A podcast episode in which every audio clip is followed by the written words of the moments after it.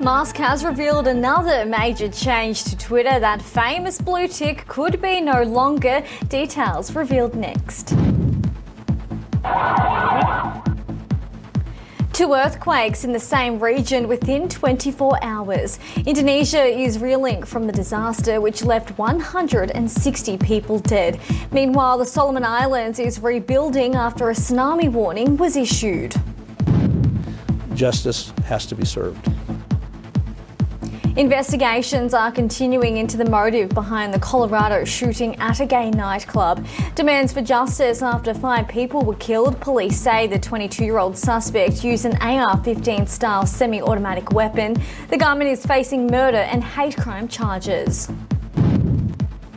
Thanksgiving is here and Christmas is right around the corner. So, with the pandemic's restrictions behind us, why are more and more of us waiting at the airport with delayed flights? In Australia, customers are facing flight delays and cancellations at levels not seen in years. And in the world of tech, the new Twitter owner is holding off the relaunch of Blue Verified until there is high confidence of stopping impersonation.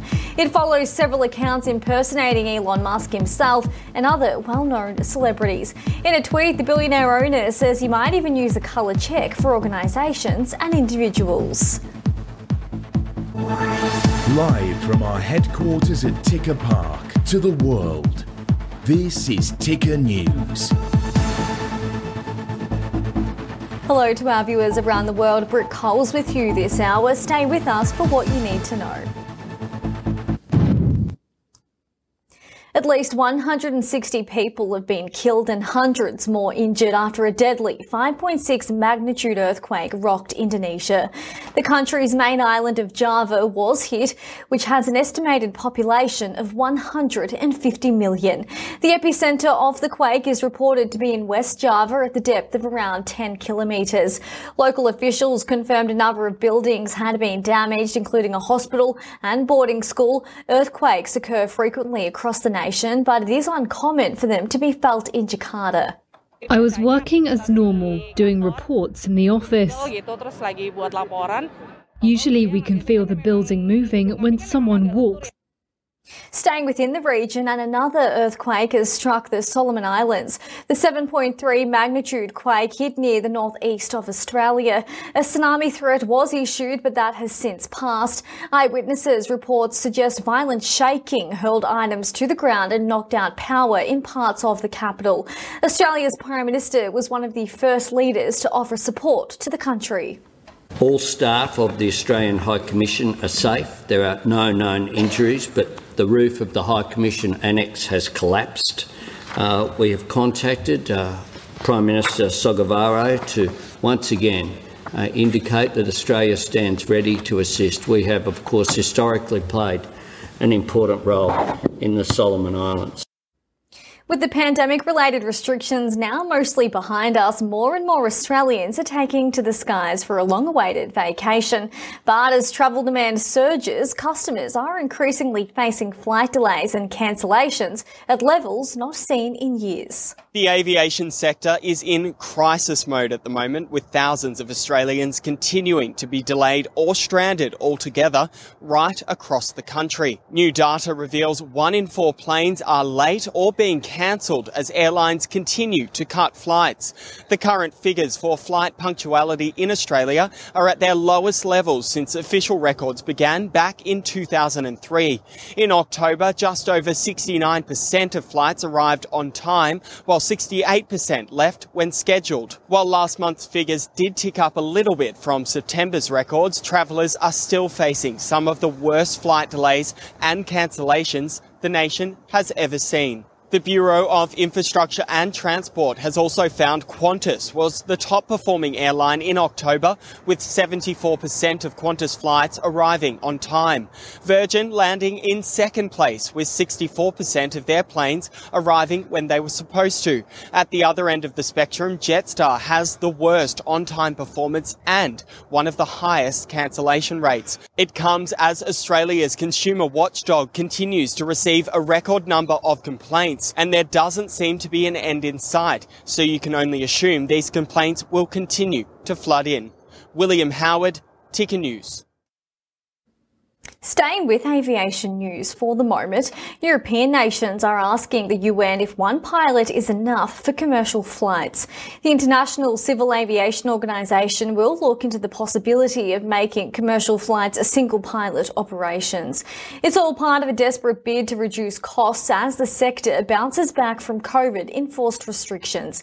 But they also want data on whether there are any extra costs needed, like ground support and two-way communications.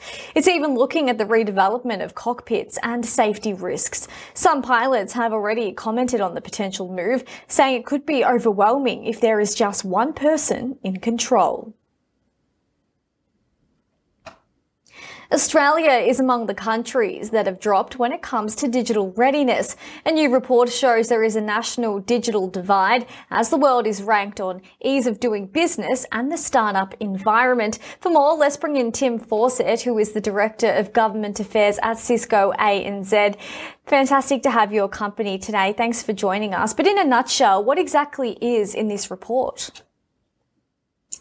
Well, hi, Britt. Good afternoon, good evening to your viewers. Uh, thanks for having me, first of all. Um, well, what we've done today is released our third version of Australia's uh, Digital Readiness Index report, which is measuring Australia's capability or capacity to capture the opportunities that come from investing in digital technologies, digital platforms, and in our people to harness the opportunities that digi- digitization brings. Um, we've also released a global report which ranks Australia against 146 other countries around the world. And we're also releasing a separate report which individually ranks our states and territories. So, mm. quite a broad view globally, but also a detailed view about how we're going across Australia's eight states and mm. territories. And Tim, where are the gaps? And I guess where are the opportunities that really are available for Australia to harness here? Yeah, definitely. Well, uh, in the global report, Australia certainly plays to its strengths, and that is our capability uh, around our educated workforce. So, our very, very highly educated workforce, our highly educated community. So, our human capital score was one of our leading indicators for us. Um, the other area where Australia did very well is on a category called basic human needs. And this is where we're just measuring things like life expectancy, um, ability to access uh, fresh water, etc., infant mortality, homelessness. So basic measures that mean that you have a community that is safe, secure, and is able to access basic services. Those were the good things about Australia. The things that weren't so good were areas where we might ordinarily expect it to have done better, and that is things like technology adoption and technology infrastructure. Uh, we also need to do more work around startup investment mm. and business and government investment, particularly in areas like research and development and in expenditure on education right across our our uh, communities, state and mm. uh, and federal. Yeah, I mean, it is surprising to hear that startups don't do as well compared to other countries, considering how much we really do focus on that and really gearing up tech. But just before you go, Tim, how does Australia compare to other countries here when you look at all the countries as a whole on a scale? Yeah, so we did very well. Uh, we were 16th of 146 countries, placing us in the highest ranking uh, of all countries around the world. So we're up there with uh, countries that uh, like Japan, like Korea.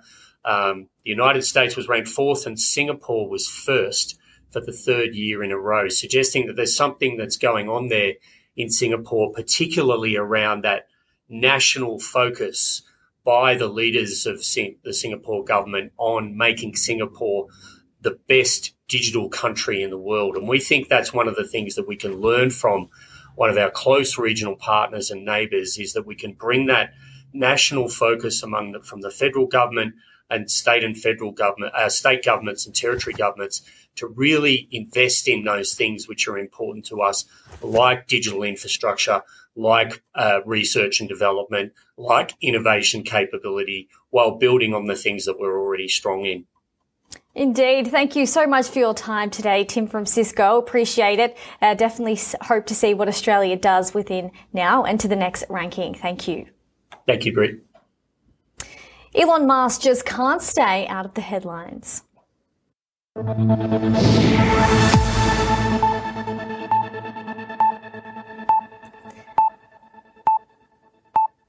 The new Twitter owner is holding off the relaunch of Blue Verified until there is high confidence of stopping impersonation. It follows several accounts impersonating Musk himself and other well-known celebrities. In this tweet, Musk says he might even use a color check for organizations and individuals. It comes as the company's head of French operations calls time on the social media platform. Damien Viel simply tweeted, it's over before thanking his team, which he has led for seven years. Of course, Elon Musk has been firing top executives and enforced steep job cuts at the company since he took over several weeks ago. And it has been revealed that conspiracy theorist Alex Jones will not be allowed to return to Twitter. After reactivating the accounts of former US President and rapper Kanye West over the weekend, Twitter CEO Elon Musk has said no to Jones coming back. Jones has been previously banned on Facebook, Spotify, YouTube, and Apple after claiming the Sandy Hook massacre was all a hoax. 20 children and six adults lost their lives in the 2012 shooting. Jones Jones has also been forced to pay $1.44 billion in damages to the families for his comments about the massacre. Doctors believe they've finally worked out the mystery behind the death of Bruce Lee. Of course, a legendary martial artist died in 1973, but it isn't until now that doctors have tried to work out the reason behind the brain swelling, which ultimately caused his death. It's understood the kidneys' inability to excrete excess water killed Bruce Lee. At the time, doctors thought the brain swelling was due to a painkiller, but nearly five decades on, research shows he may have died from from low concentration. We'll be right back in just a moment. Stay with us for more Ticker News. You're watching Ticker News. For breaking news 24 7, visit tickernews.co. Subscribe to our YouTube channel, download the Ticker News app on your smart TV, and stream us live on our Facebook page. More news is just minutes away.